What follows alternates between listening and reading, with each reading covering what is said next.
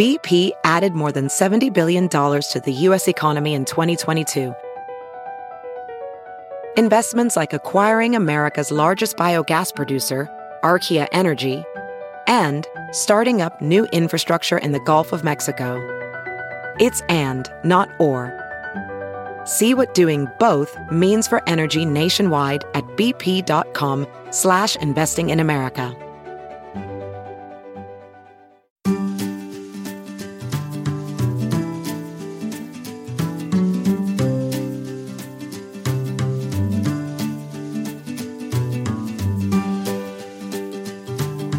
People tend to equate the creation of words with ingenuity and hard work. If you think really, really hard, you set your mind to it, and you come up with a great idea for a word, especially if the word for which is a need in the language, one day your special creation can grow up and be in a real dictionary. Coming up on Word Matters How William Shakespeare Influenced the English Language. I'm Emily Brewster, and Word Matters is a new podcast from Merriam Webster, produced in collaboration with New England Public Media. On each episode, Merriam Webster editors Neil Serven, Ammon Shea, Peter Sokolowski, and I explore some aspect of the English language from the dictionary's vantage point. Ah, the immortal bard. No discussion of classic English literature is complete without mentioning William Shakespeare. His influence is undeniable. But did Shakespeare actually invent the thousands of words often credited to him? Here's Ammon Shea with the real story of Shakespeare's creations. One of the most, if not the most, beloved writers in English is, of course, William Shakespeare. And one of the things that people love to know about him, so to speak, is that he single handedly created an enormous portion of the English language. And the only problem with this, of course, is that it is not at all true. But you're Um, telling me he didn't coin all those words? No, Shakespeare did not coin all those words. Before we can say he coined all those words, we would have to kind of establish a number of other things, such as what is a word? What does it mean to coin a word? And what does it mean to be a Shakespeare? I think one of the things that's interesting about this question of why so many of us have come to believe that William Shakespeare created 1,000, 5,000, 10,000 words, whatever the number is, it's an interesting question because I think it comes up for a number of reasons. And I think one of them is that people tend to equate the creation of words with ingenuity and hard work.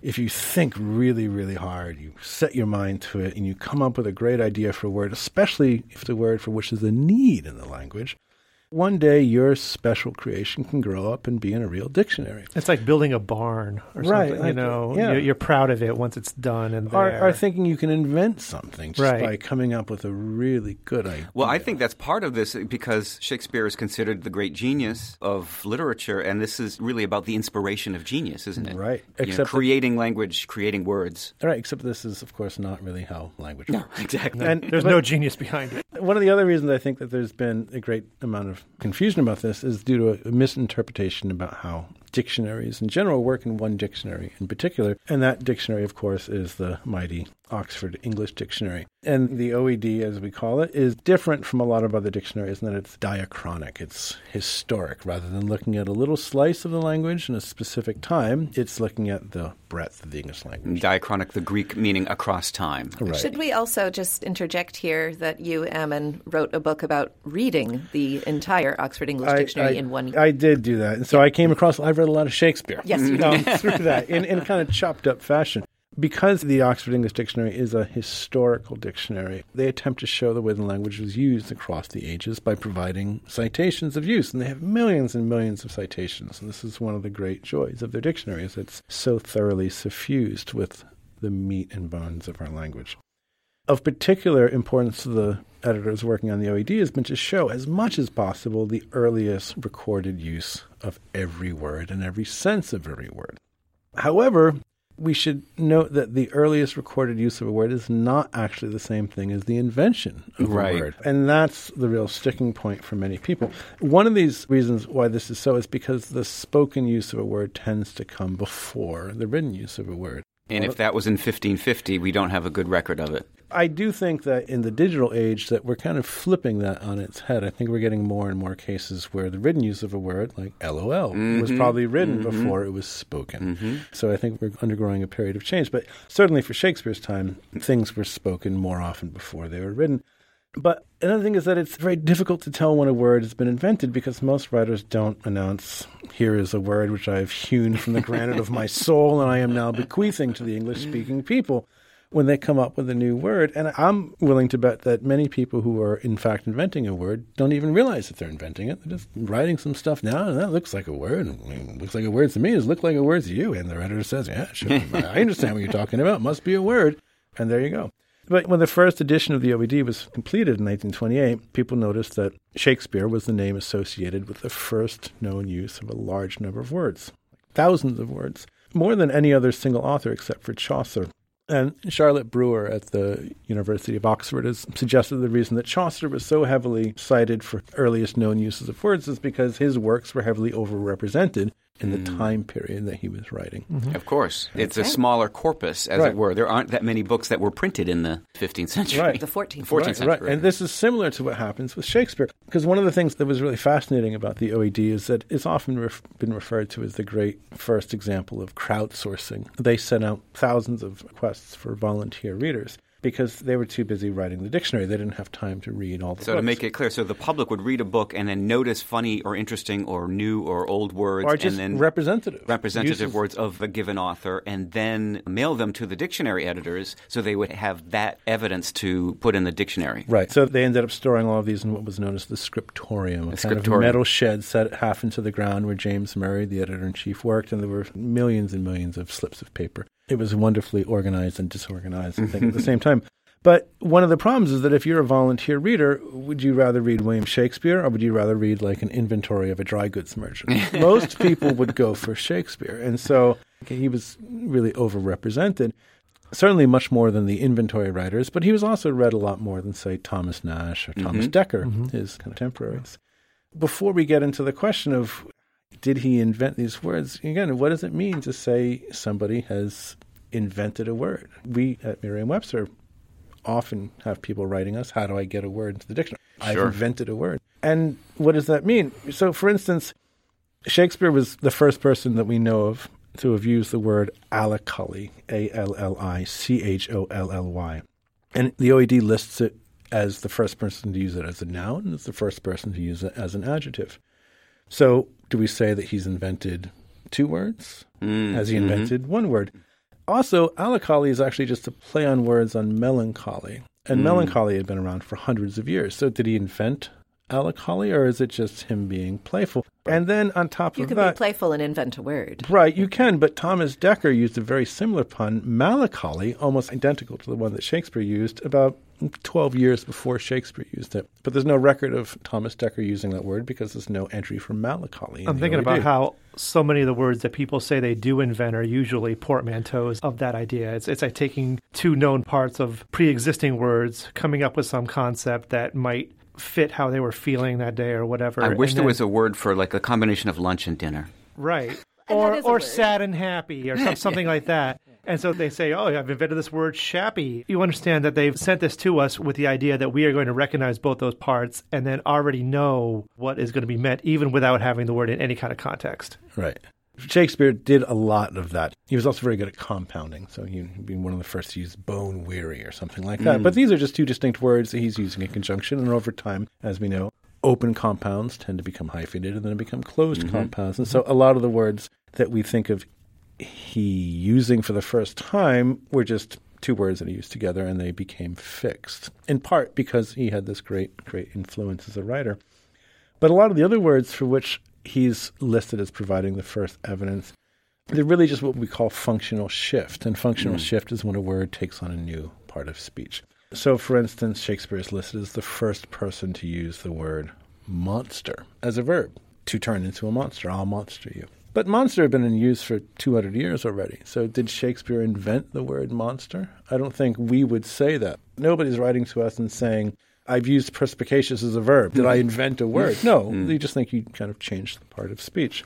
And then a lot of the other words for which he's given the first known evidence, he's just spelling it in a slightly different way. So, for instance, there's an entry in the OED for fascinorious, which means extremely wicked, which he was the first one to use fascinorious that we've seen. But fascinoris, without the second I, was already in use for about 50 years.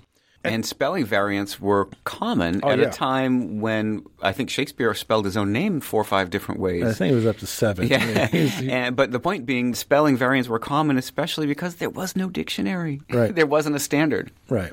And one of the things that I think must be really irritating to the editors at the OED is that they have never said Right. Shakespeare invented X number of words. They're much too smart to say that because they know better than anyone else that the number of words for which he is attributable as the first author, it's diminishing every year because mm-hmm. they're currently editing the whole dictionary. So we've gone down from several thousand in 1928 to by 2014, when I first checked, it was down to about 1,590 words for which he was listed as the first author. That's now down to about 1,472. Do you have any words that we are certain that he coined? I can't, quite honestly. I mean, I'm sure there are some, but it's impossible to say because we routinely see other authors being playful with language, are compounding, are using affixes in an inventive way. And we routinely see that other authors like Thomas Nash or Thomas Dekker have done this before him and are not recognized for it. So I would say that anything which we think of Shakespeare having invented, it's possible that he did not, and it's possible that he did. What I would say is it has been found is that I think more so than most, certainly, and more so perhaps than any other writer, is that he was extraordinarily playful in his uses. So it's not just that there were several thousand words for which he had the first recorded use in the Oxford English Dictionary. There were, I think, at one point, 6,000 senses for which he had the first recorded use. So what he was doing much more than anybody else was kind of stretching the semantic content of the words he was using. He was pushing words, he was making them do what he wanted, he was using them in very, very playful, ludic ways. I still love writers who do that. I- there's nothing like the pleasure of reading someone who is writing creatively and who is pushing words into new territories and people whose business it is to write. Some of them are drawn to do this for their own pleasure. And some of them are inventing language, and I'm sure that some of the words that Shakespeare used, he was inventing, or he was, as far as he knew, inventing. And I also think there's something about English and that moment around 1600 that was expanding constantly. I mean, that was a period of great expansion in the language. There's almost an aesthetic of expansion, of growth, that Shakespeare was inventing words left and right. I say that because what I studied was the French literature of that period and, and a little bit after. And the great French playwright Moliere, for example, but the others who all together could be considered sort of the French Shakespeare, Corneille and Racine and Moliere, their highest aesthetic goal was to use as few different words as possible in the context of a single play because that was this neoclassical ideal that if you really wrote clearly, then you didn't need all these extra words, as opposed to this explosive growth that happens in Shakespeare. I just think it's a fascinating contrast. He was clearly someone who was at play in language. He was having a ball. That's why we love him. It's such a kind of perfect reason to love his language use. And to me, it seems so at odds with this desire to quantify Yeah. something which is so unknowable. Like, why do we care how many words he invented? That Well, I think nothing- people look at a dictionary as measuring something in an almost mathematical way, which, of course, that's not the way language works. Sure, it's kind of an anti-math. Yeah. We should also think about the fact that, at least in terms of the plays, Shakespeare was writing words with the intent of other people speaking them. Mm. Apart from the directions, the quotes were supposed to be lines that other people were then assigned to speak. And that was how many people were going to encounter the words were going to be spoken by actors, not being written on a folio. So they'd have to be understood both by to the be actor. understood, pronounced, heard, and then remembered. Printed word, you get to go back to it and then kind of think back to what the author was intending by a meaning. You have to remember what was spoken when you see a play. I do think there's something in the equation that needs to be credited, I guess, when we think of how Shakespeare wrote, what words he chose to use, why he chose to use them. because of the theatrical context. There's a theatrical Yeah. context. What's interesting is you, what you're saying is that also that means he assumed the audience would understand them. Yeah. And I think that's interesting. You know, Ammon, you bring up this issue of how many words, if you're measuring such a thing, how many words does Shakespeare coin? Or for really the technical thing that you're saying is how many words for which Shakespeare is the first known quoted author in the Oxford English Dictionary. And I was just looking at an exact contemporary of Shakespeare, John Florio, who was not a playwright. He was a translator and he was a lexicographer. So he translated Montaigne's essays, but he also wrote one of the best known bilingual dictionaries, the Italian English bilingual dictionary of the Elizabethan era. And he's cited as the first use of 1,200 words in yeah. the Oxford English Dictionary. And what's interesting to me about that is that they were almost all taken from his very early dictionary, right around 1600. And it's interesting too because that means a lot of those words we have to assume were not expected to be easy to understand because at that time lexicographers were usually choosing words that seemed hard or difficult or uncommon and putting them in their dictionaries. One of the things that's interesting though about when you look at data like this and you see well when if you look at the years when there were enormous spikes mm. in new words in the Oxford English Dictionary, it tends to represent canonical texts rather than technological jumps. so, for instance, the year that the Tyndale Bible was published, say 1533, you have an enormous spike because all these new words are really being read and coming in. 1755, Samuel yeah. Johnson's yeah. dictionary. There are all these years where you have these giant jumps.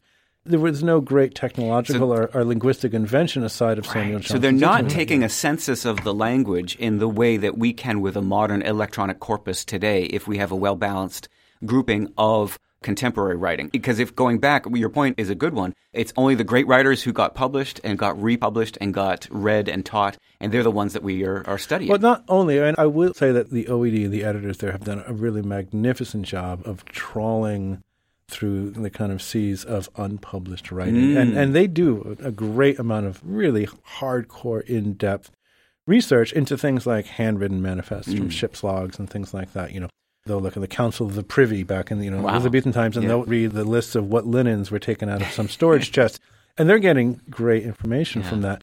However, that's not where all their say volunteer readers were focusing their efforts, and right. so you will get these kind of imbalances, and it shows with somebody like Shakespeare. And I do want to stress once again that the OED has never claimed to say this is the number of words any given author has invented. They've been interpreted that way. And I think if we want to give a kind of fittingly exact number of how many words did Shakespeare invent, we could say it was probably a not inconsiderable number. and that's about as exact as we can get. I do think it's worth maybe mentioning something here about how this sort of identifies one of the paradoxes of the lexicographer, which is that we seek words to define that are not currently defined in the dictionary. We look for usages. We make citations of those usages. We define based on those usages. But quite often, by the time we have noticed the word, it is well past its newness, at least in terms of the birth of the word, in terms of the planting of that evidence. Right. So there's this scraping back that has to be done. And there are people on our staff whose jobs is to do that mm. once the word has been noticed, to then scrape back and then look at all the times that it was ignored up to that point. it never came across our desks, it never came across our consciousnesses.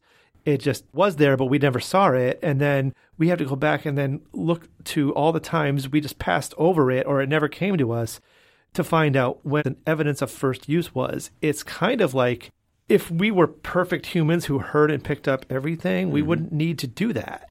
But in our defense, we're not trying to enter a word as soon as it's first that uttered. Is, that is we true. are entering the words that are established in the language. So that is true. I, we don't need to hear every word's first utterance, but we are committed to providing a date of the word's first known mm-hmm. published use or first known print use. And that is what we then have to look back and research and uncover. Right. We wouldn't certainly wouldn't enter and define a word the first time we heard it, but no.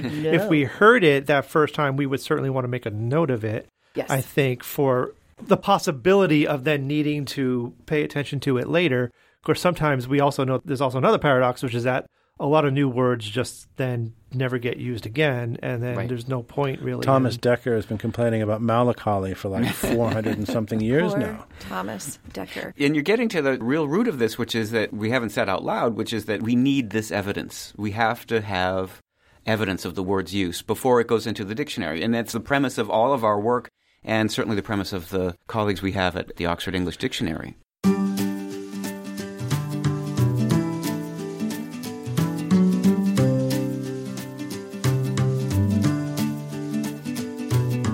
Let us know what you think about Word Matters. Review us on Apple Podcasts or send us an email at wordmatters at m-w.com.